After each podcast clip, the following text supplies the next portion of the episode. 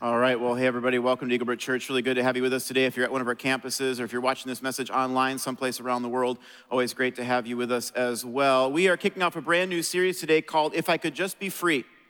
If you could be free of anything in your life, what would that be? Some of you would say, you know what? It's my anger. You know, I just lose my temper. I can't get control of my emotions. If I could just be free of that. Some of you would mention anxiety you get stressed, you get worried, and you think, boy, if I could, if I could somehow get free of my anxiety, boy, wouldn't that be something in my life? Some of you would mention another person. You'd say, you know what, it's my neighbor, it's my coworker, it's my boss, it's my ex. I mean, if I could just be free of that, that would do so much for my life. Who or what would you like to be free from? Now, the idea for this series came as I was reading through Second Corinthians chapter 3. And I was really struck by verse 17. Here's what it says It says, Where the Spirit of the Lord is, there is freedom.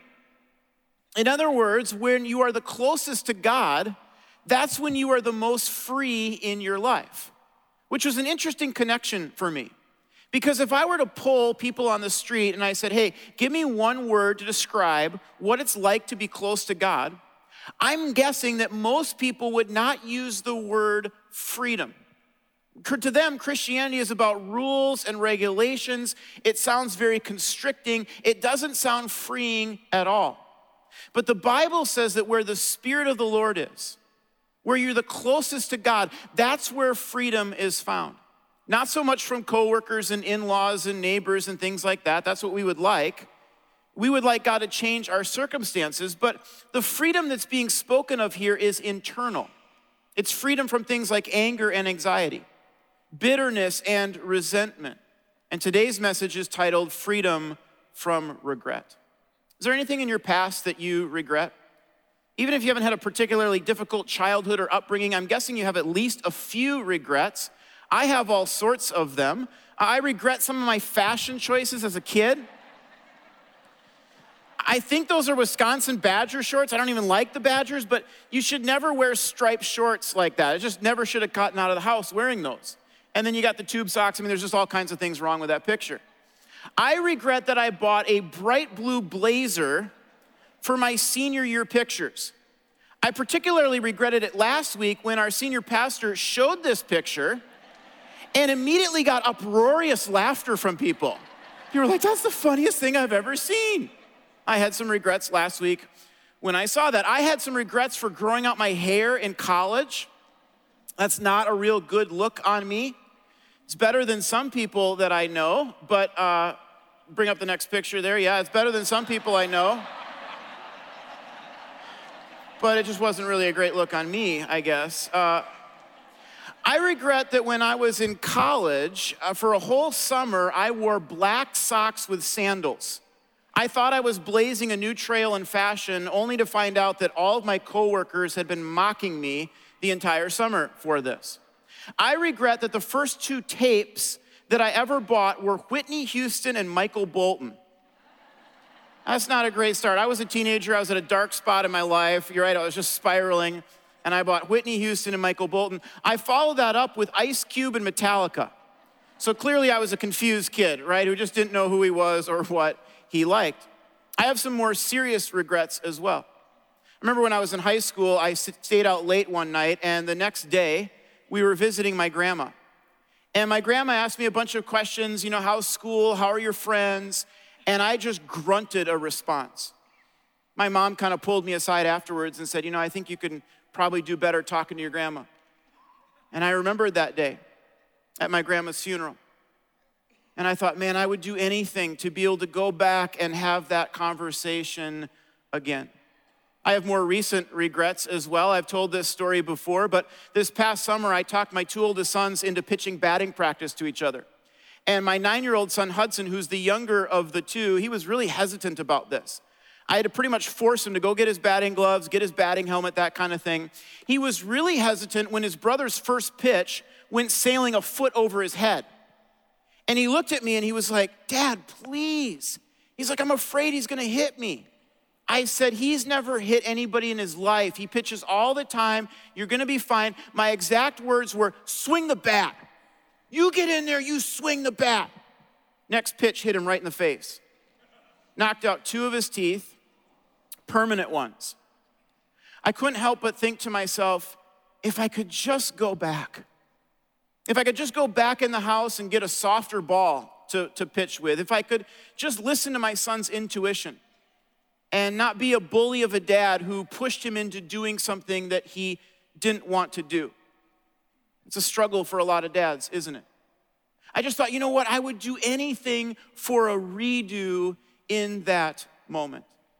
Maybe you feel the same way. Maybe you say, you know what? I would do anything to take back those words.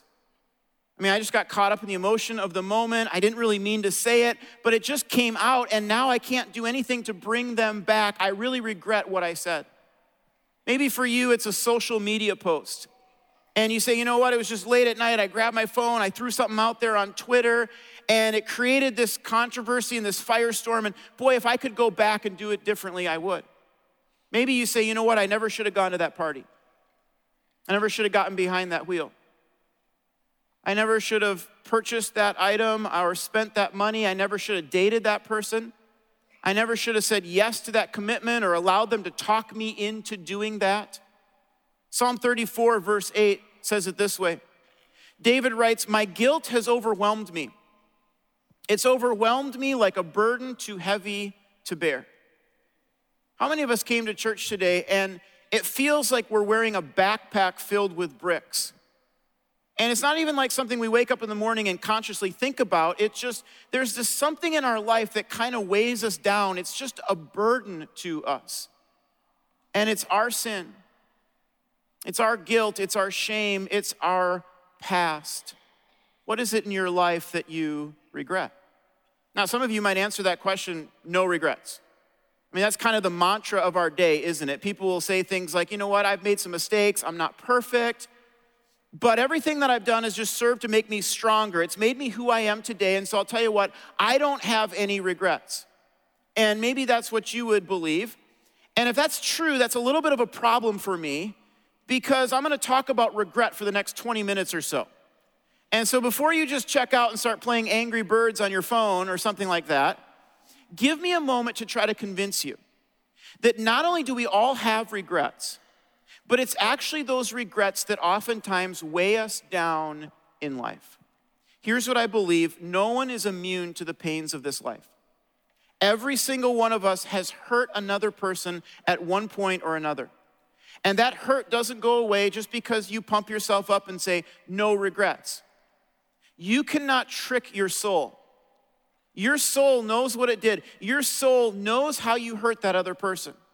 And here's the truth you're not over your past if it's still impacting your present. I talk to people all the time who are a prisoner to their past.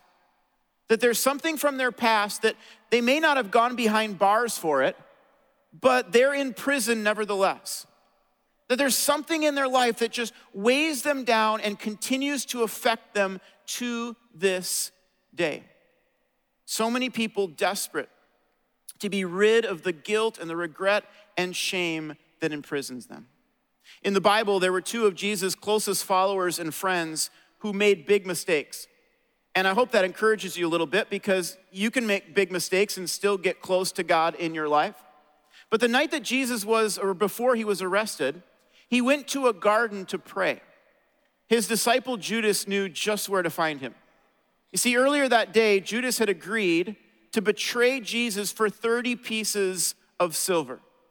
It was all planned, it was all predetermined. Judas would lead the soldiers to the garden and then he would greet Jesus with a kiss.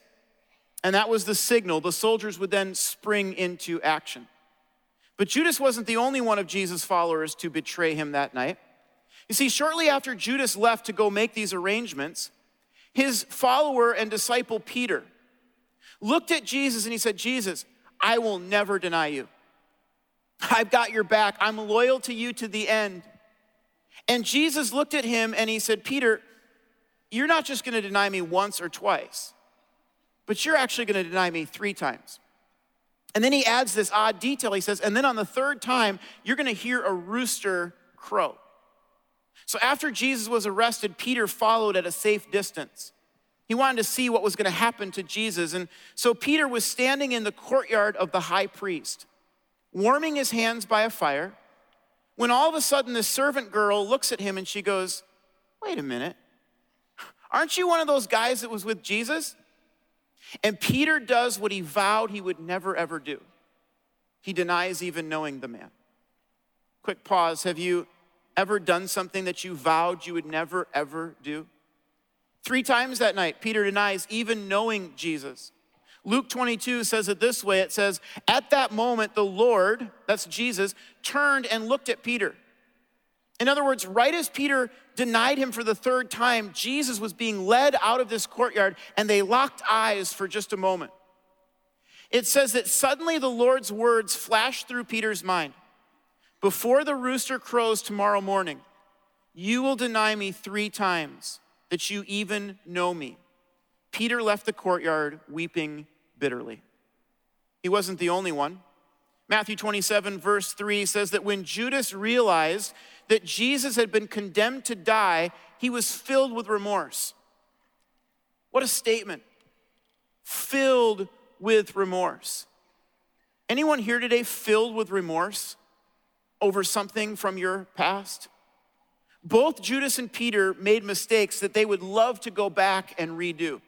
I mean, if they could go back in time and do it differently, they would, but they can't. You can't. I can't. If you know how the story ends, Judas ends up hanging himself. The remorse that filled him ultimately killed him. Peter, on the other hand, it says, wept bitterly.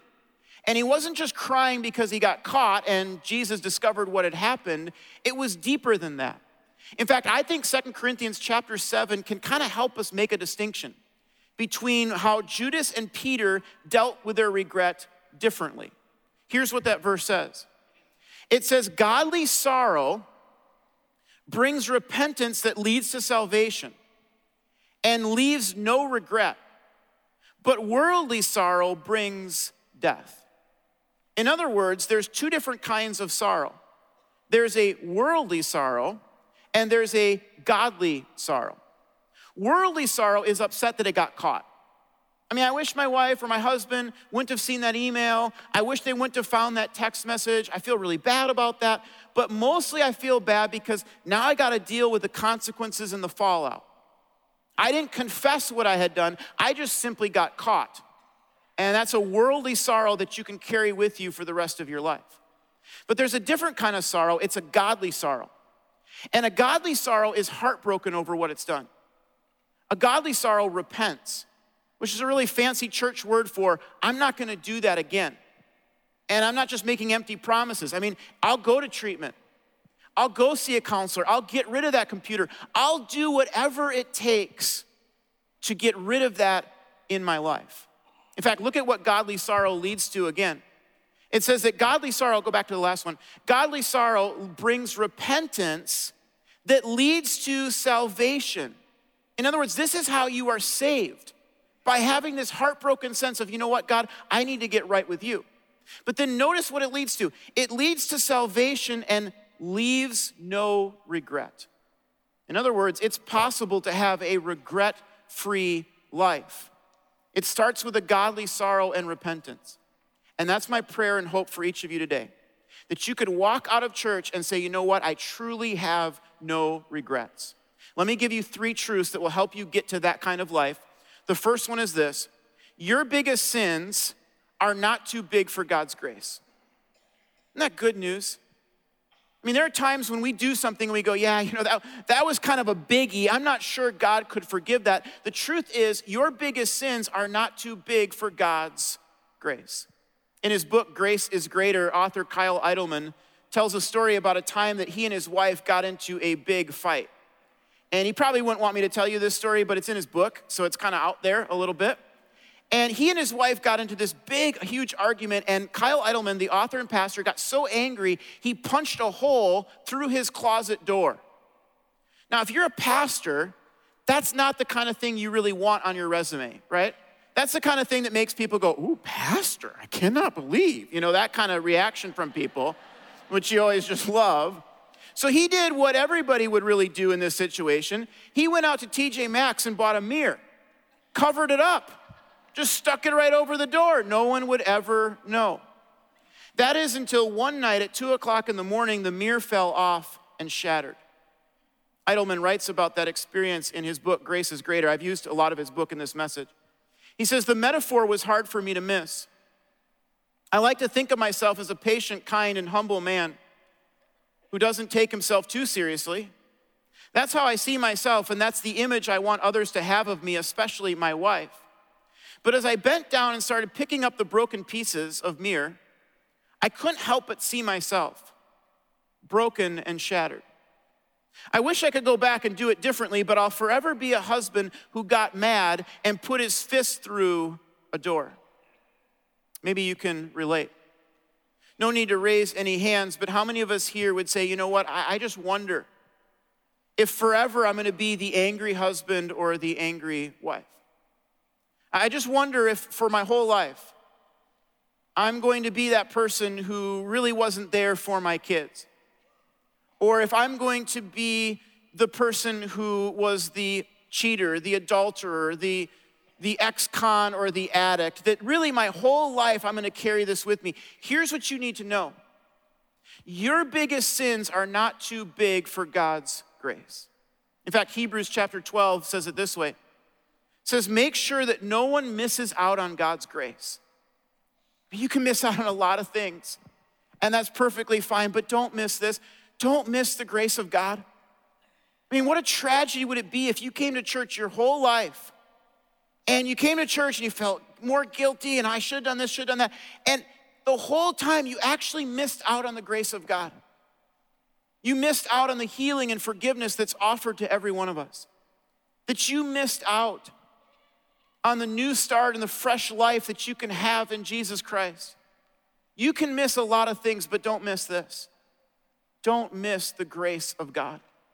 How do you miss the grace of God? Well, very simply, you say, you know what, God, I don't need your help. I'll figure this out on my own. Yeah, I did some bad things. I'll do some really good things to make up for it. I don't need your grace. I don't need your forgiveness. Or we continue to hide and cover up what we've done. The morning after Idleman got done picking up this mirror, he felt like God wanted him to share that story in a message at his church. And he went to his wife and he said, You know, I'm, I'm kind of embarrassed about this. I'm really worried what people are going to think about me. And she gave him a little dismissive laugh and she goes, Trust me, we're not the only ones with a few holes in the wall.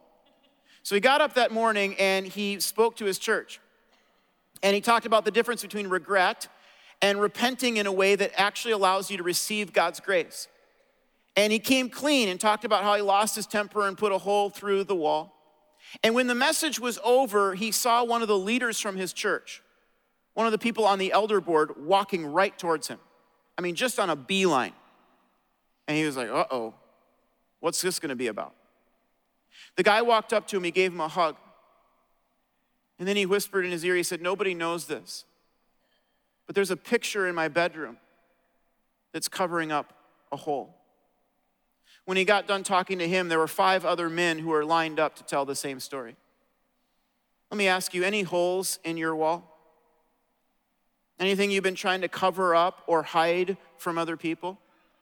Friends, you are one confession away you are one moment of saying, you know what, I'm not gonna hide this anymore. I'm not gonna cover this up anymore. You are one moment from experiencing God's grace. Your biggest sins are not too big for God's grace. Here's the second truth that can hopefully set you free of regret it's this forgiveness requires repentance. Now, let me explain what this means. I hear from more and more people lately, and they'll say things like this I don't feel forgiven.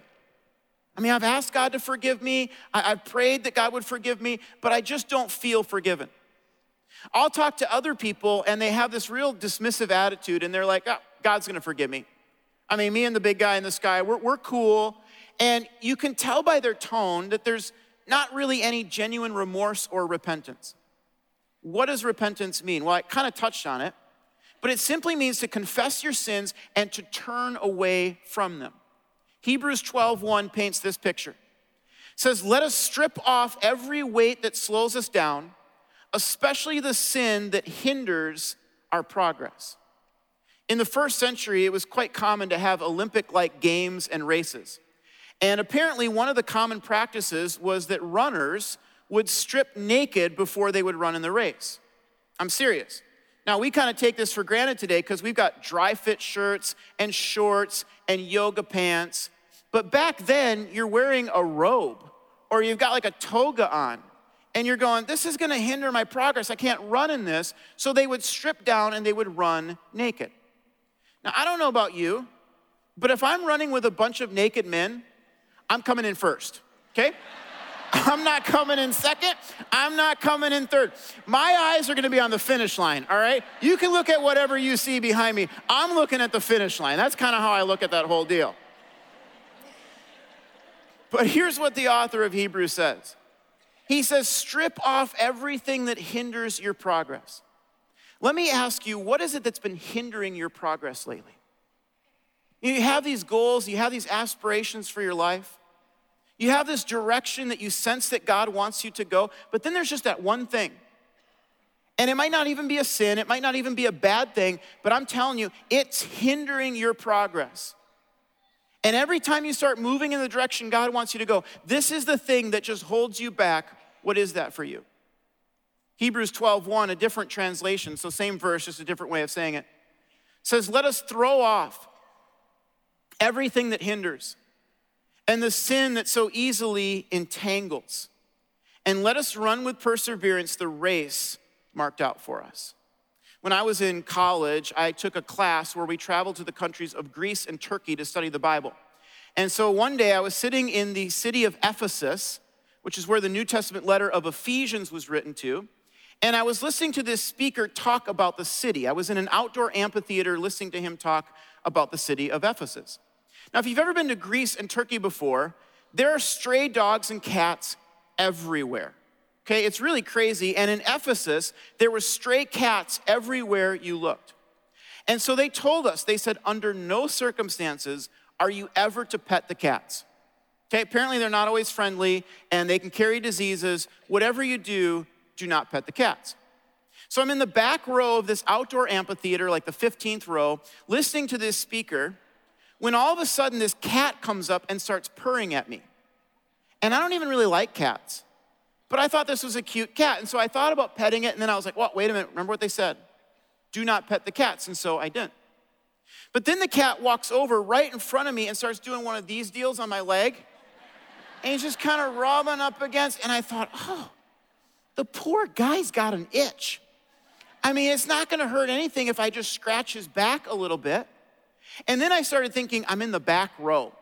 I mean, no one's gonna find out about this. No one's gonna see about this. I'm not hurting anybody else. I've got this under control. And so I started to pet the cat. And you could tell the cat was loving it. I mean, he was just rubbing up against me. And then he jumped up into my lap and started snuggling up against me. Now I'm thinking, Jason, they told you not even to pet the cat. And now you've got him in your lap and you're like snuggling him. But then again, I thought, you know what? I'm in the 15th row, I'm in the back row. Nobody's gonna see. I'm not hurting anyone else. And besides, I've got this under control. All I'm just doing is just petting the cat a little bit. Right as I'm thinking through all this, and I have no idea why, the cat goes, wow, flares up its claws, jumps onto my head, and starts clawing at me and biting me. So now I've got this cat completely wrapped around my head trying to kill me. And it's making kind of a commotion. Like the people behind are turning around, like, what's going on up there? And at that moment, I can feel the cat starting to bite my ear. And so, in a moment of complete panic, I just chucked him. But I had so much adrenaline built up because the cat startled me that I ended up throwing him all 15 rows down the amphitheater, right past the speaker up front who was talking. So this guy's up front and he's like, In the ancient city of Ephesus, wow, this cat goes flying right by his head. I mean, I honestly threw him like 20, 25 feet. And this cat must have had nine lives because he just kind of got up and scattered away. Now, here's my point I thought that petting the cat would be no big deal. But petting the cat led to the cat jumping up in my lap. And once he was in my lap, he turned on me. Sin is the exact same way. At first, you think to yourself, this isn't gonna be a big deal. My parents aren't gonna find out. My spouse isn't gonna find out. My coworkers and friends, they're not gonna know about this. I'm not hurting anyone else. And besides, I got this under control. I'm just gonna do it like one time. I'm just gonna pet the cat for just a little bit. I totally got this. But petting the sin leads to the sin jumping up in your lap. And then you start to think, oh, this is gonna be fun. This is gonna make my life so much happier, so much more relaxing. But here's what you need to know sin is not your friend. And before you know it, that sin will have turned on you. It'll be wrapped around your life biting at you, clawing at you, and trying to tear you apart. That's why you got to throw it off. Look again what the author of Hebrews says. He says, Let us throw off everything that hinders and the sin that so easily entangles. It entangles like a cat wrapped around your head, it's just wrapped all over the place. He says, You got to throw that off, whatever that is. Then he says, And let us run with perseverance the race marked out for us. Friends, God has a unique plan and purpose for your life. He has a race marked out for you. But in order for you to run that race with perseverance, you're gonna have to throw some things off. What is that for you? What is it that's been hindering your progress? What is it that's been holding you back from the unique plan and purposes that God has for your life? Don't pet it, don't let it up in your lap. You've got to throw it off. That's repentance. And forgiveness requires repentance. Here's the third truth that can lead you to a regret free life it's this you can't change your past, but Christ can change your future. I was reading in the Old Testament recently, and I came across a verse in Joel chapter 2, verse 25, that kind of stuck out to me. It says this it says, I will repay. God is speaking here, and He says, I will repay you for the years that the locusts have eaten now, this was written to an agricultural economy. And so a locust attack was, was common for them. And when a locust would come, that was a big deal because they would kill the crop from the previous year, which meant there was no seed for the current year, which meant there was no seed to plant the next year's crop. In other words, a locust attack could set you back three years of income. And here's God speaking. And God says, I will repay you for the years that the locusts have eaten. Let me ask you have the locusts eaten anything in your life? Now, of course, I'm not talking about literal locusts anymore. I'm asking, what is it in your life you feel like you missed out on? What is it you feel like you lost out on? Maybe you're a student or a teenager and there are kids in your school who are doing things that you know God doesn't want you to do. But there's part of you that's like, but what if I miss out? And what if I'm not accepted by them? And what if I don't get in the group of friends that I really, really want to be in? I don't want to miss out on that. Or maybe you've struggled with alcohol, or you're a recovering alcoholic. And there are whole years and events of your life that are just a little bit foggy. And you missed out on those. Or maybe you're the parent of adult child and you look back and you go, man, I, I wasn't there enough. And I really missed out on some things that were important. Where is it in your life that you look back and go, you know what, I missed out on that, I lost out on that? God says, I can restore the years that the locusts have eaten. Wouldn't it be something if that could be true in our lives? In July, the New York Times ran an article about a Jesuit priest who started an organization to help gang members have their tattoos removed. It all started when a man named Father Boyle was heartbroken over the number of young men in his church who were losing their lives to gang participation. And so he started to get involved to help these young men get out of the gangs, but there was a permanent problem. Gang tattoos served as an everyday reminder of who they belonged to and who they were. You are a gang member, that's your identity. And so he went to a doctor friend of his and he said, Would you donate to me a laser removal machine and your time? And today there's an organization that runs from 9 to 5 that has 3,000 gang members on a waiting list. 3,000 gang members who want a fresh start in life. 3,000 gang members who say, you know what, I want to shed the old labels. Wouldn't it be something if there was a laser removal machine for your soul? That your whole life you've been labeled. And your whole life people have said, you know what, you're a failure. You're a mistake. You, you were an angry person. You, you weren't very good mom or dad. You, you blew it.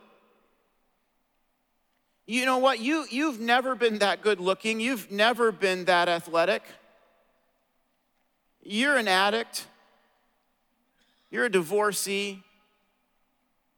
You're a jailbird. You, you've been labeled your whole life. Wouldn't it be something if you could shed those old labels and you could find a new identity? The Bible says that you can. Second Corinthians chapter 5 says, Therefore, if anyone is in Christ, they are a new creation.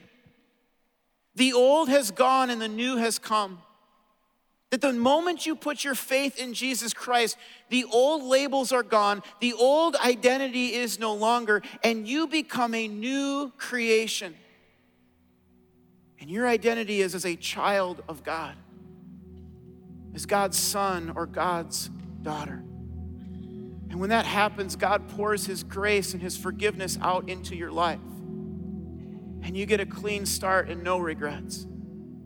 1 John 1 9 says, If we confess our sins to him, he is faithful and just to forgive us and to cleanse us of every wrong. Your biggest sin is not too big for God's grace. And when you have a godly sorrow and you come before God and you confess your sin and you say, Jesus, I want you in my life, He is faithful to cleanse you of every wrong. In just a moment, I want to lead you in a prayer. And if you have never prayed before to put your faith in Jesus Christ, I want to give you an opportunity to do that.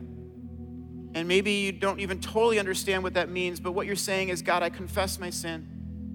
I believe that Jesus Christ died to pay the penalty for that sin. And right now, God, I want a relationship with you.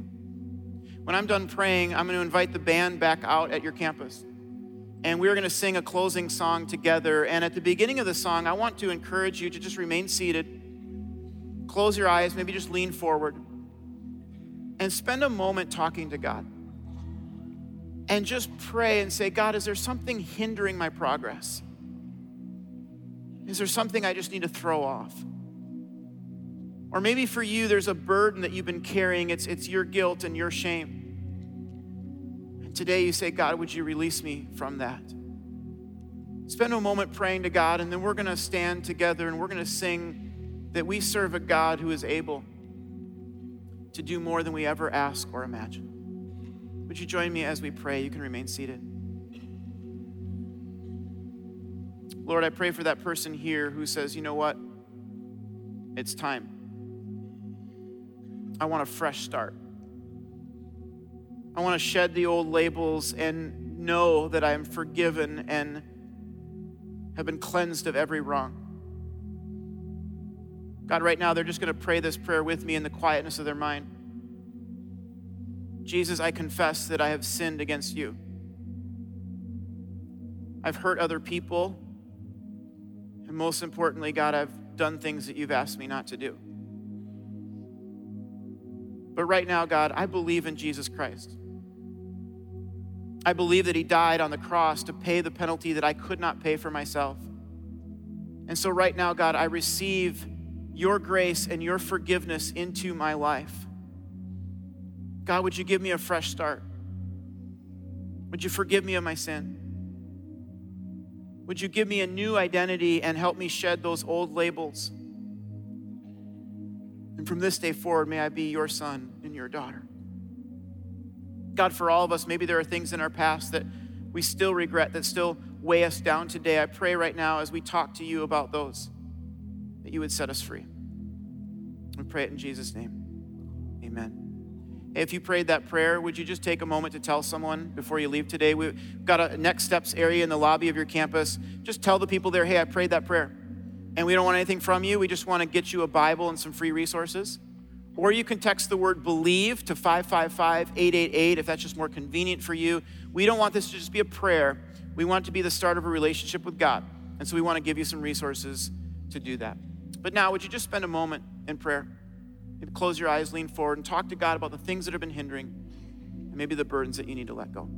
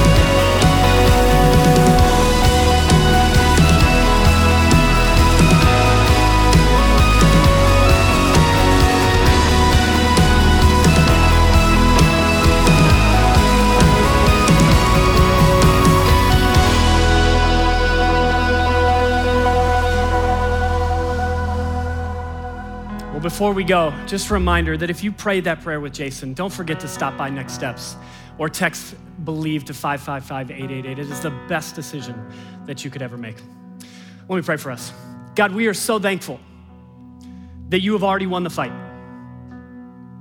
God, would you remind us this week that you are the one that brings freedom? God, help us to run after you, to just put off the weight that entangles us, that weighs us down, to leave the regrets behind and run after you. Remind us this week that freedom is found in you. So, Jesus, we pray all of these things, and we're thankful for the transformation that you bring when we put our faith in you and we follow you, Lord. So, all of these things that we pray in your name. Amen. Thanks for being here, everybody. We'll see you next week.